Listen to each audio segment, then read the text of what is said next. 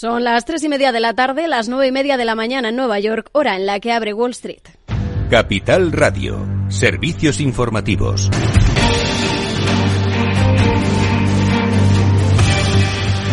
¿Qué tal? Muy buenas tardes. Empezamos con los datos macroeconómicos más importantes de la jornada y de la semana. La inflación PCE en Estados Unidos que cae al 2,4%, mientras que la subyacente se modera al 2,8%. Ese dato, el deflactor de consumo privado en Estados Unidos, se reduce en enero en el 2,4% en tasa interanual, según los últimos datos disponibles, mientras que la inflación subyacente ha caído hasta el 2,8%, una décima por debajo del registro un mes antes. Ambas métricas han estado en línea con lo esperado por el consenso, unos datos que en todo caso no se espera que muevan al mercado. Nicolás López de Singular Bank es difícil ¿no? que ahora esos datos vayan a volver el mercado. El, mercado ha, ajustado, eh, ha moderado mucho las previsiones de rebajas de tipos ¿no? para este año, tanto en Europa como en Estados Unidos. Lo, llamativo es que eh, en este entorno y con ese repunte que ha habido de la rentabilidad de los bonos, pues las bolsas han seguido subiendo. ¿no? Y de alguna forma se ha desligado el movimiento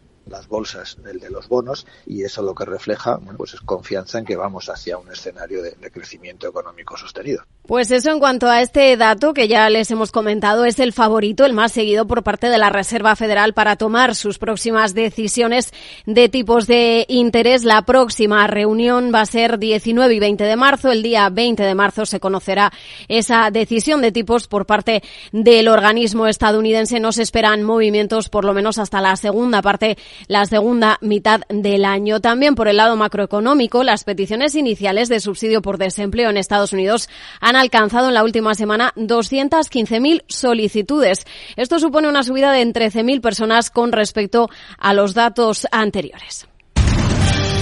Y vamos a mirar algunas compañías que son hoy protagonistas. Es el caso de Best Buy, supera previsiones de beneficios y de ingresos. Ha registrado un beneficio por acción ajustado de 2,72 dólares por encima de la previsión de consenso que apuntaba a los 2,52 dólares. Birkenstock también ha superado las expectativas de Wall Street gracias al trimestre navideño.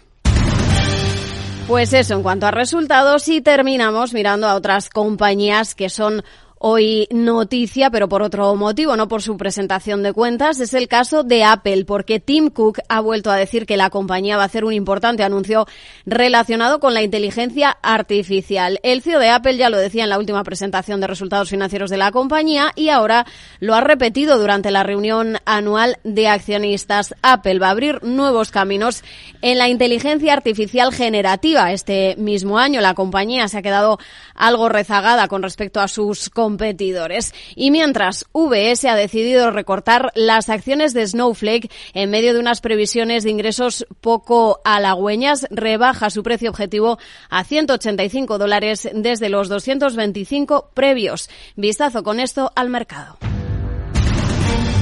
Claves del mercado.